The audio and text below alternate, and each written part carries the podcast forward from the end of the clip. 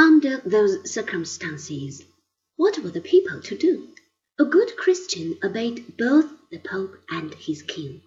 But the Pope and the Emperor were enemies. Which side should a dutiful subject and an equally dutiful Christian take? It was never easy to give the correct answer.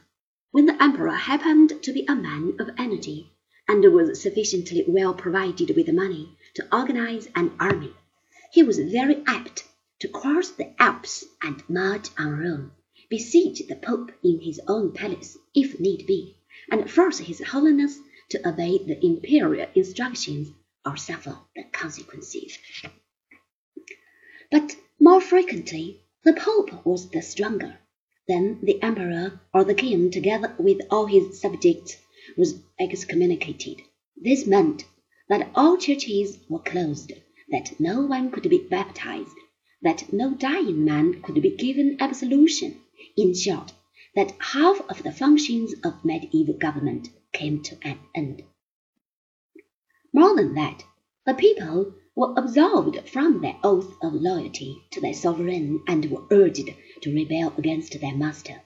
But if they followed this advice of the distant pope and were caught, they were hanged by their nearby liege lord and that, too, was very unpleasant.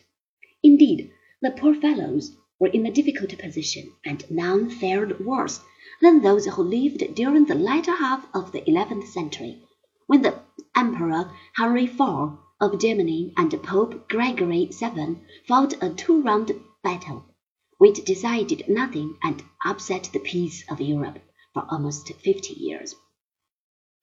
In the middle of the eleventh century, there had been a strong movement for reform in the Church. The election of the popes thus far had been a most irregular affair. It was to the advantage of the Holy Roman Emperors to have a well-disposed priest elected to the Holy See. They frequently came to Rome at the time of election and used their influence for the benefit of one of their friends.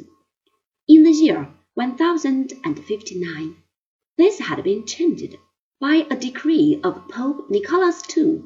The principal priests and deacons of the churches in and around Rome were organized into the so-called College of Cardinals, and this gathering of prominent churchmen, the word cardinal meant principal, was given the exclusive power of electing the future popes.